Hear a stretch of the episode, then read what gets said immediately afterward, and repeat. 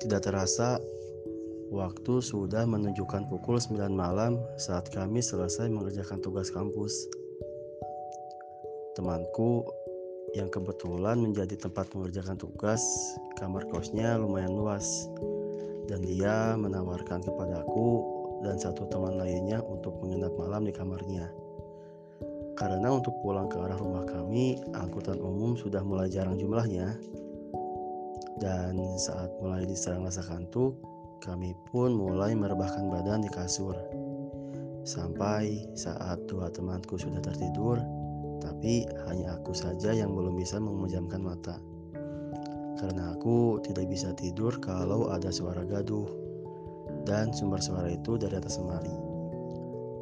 Aku melihat di atas lemari ada sesosok nenek sedang tertawa kecil sambil mengatakan, "Ayo tidur, sudah malam."